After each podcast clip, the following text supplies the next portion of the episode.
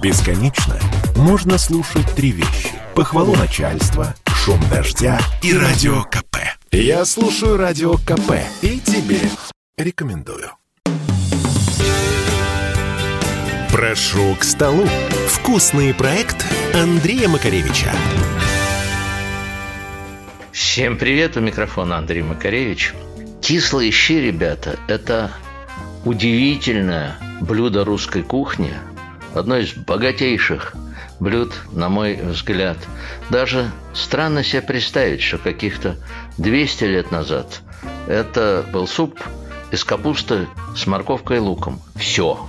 Но уже у Елены Малаховец он обрастает деталями, и сегодня мы об этом поговорим.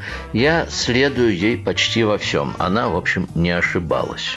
Э, многотрудное дело, но оно того стоит. Варить его надо много, потому что э, потом он продолжает набирать аромат, уже стоя в кастрюле, и на следующий день он будет гораздо лучше, э, чем в, в тот момент, когда вы его сварили. Я говорю его, потому что это все-таки суп.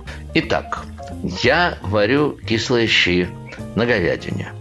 Можно на телятинке, но говядина хорошо. Непременно с хрящиками и жилочками, потому что отсюда весь навар. Когда мясо уже практически сварилось, мясо жалеть не надо. Вообще в щах ничего жалеть не надо. В щах должна стоять ложка, и там всего должно быть много. Когда мясо сварилось, мы пассируем на сковородочке морковку и лук и отправляем в щи. Дальше довольно такая сложная история. Нам нужно взять кислую капусту. Ее надо предварительно купить. А, раньше я шел на рынок, на обычный деревенский рынок, и покупал у бабушек кислую капусту, глядя в основном на их руки. Если у них чистые руки и ногти не черные, значит капуста хорошая. А капуста может быть сладковатая. Вот такая нам не годится. Нужно брать самую кислую капусту и желательно с рассольчиком, потому что рассол мы туда добавляем. А сейчас это затруднено, потому что все продается в баночках, но все-таки найти можно. Итак, мы берем кислую капусту, начинаем ее обжаривать на сковородке. Параллельно на другой сковородочке маленькой, но сухой, мы обжариваем некоторое количество муки. Все время помешивая, чтобы она не сгорела. В тот момент, когда мука станет розоветь и от нее пойдет дымок, нужно этой мукой посыпать капусту, продолжая ее обжаривать. Через некоторое время капуста заклекнет, и вы почувствуете дивный запах пирогов с капустой – это знак того, что она достаточно протушилась, и ее можно отправлять в общую кастрюлю. Что мы и делаем. Очень хороши белые грибы. Можно их положить чуть раньше, я имею в виду сухие белые грибы, потому что они развариваются довольно долго. А, что я забыл?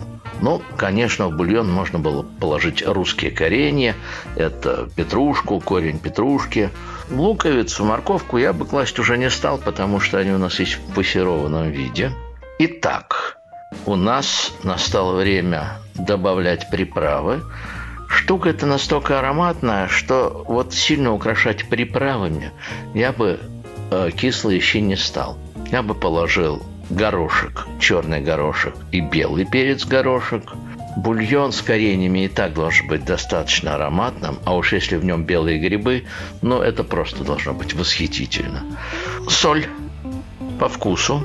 Дальше я делаю некоторые вольности. Я иногда кладу туда каперсы, я иногда добавляю туда лимон и лимонный сок – Тут мы должны долить туда рассол наш капустный, который добавит кислинки. Они же не зря называются кислые. Если хотите, небольшое количество сахара. Сверху зелень с чесноком и щи готовы. Общий процесс занимает около трех часов времени. Подавать в больших тарелках или мисках, потому что щей надо есть много, отдуваясь, вытирая лоб и хваля хозяина.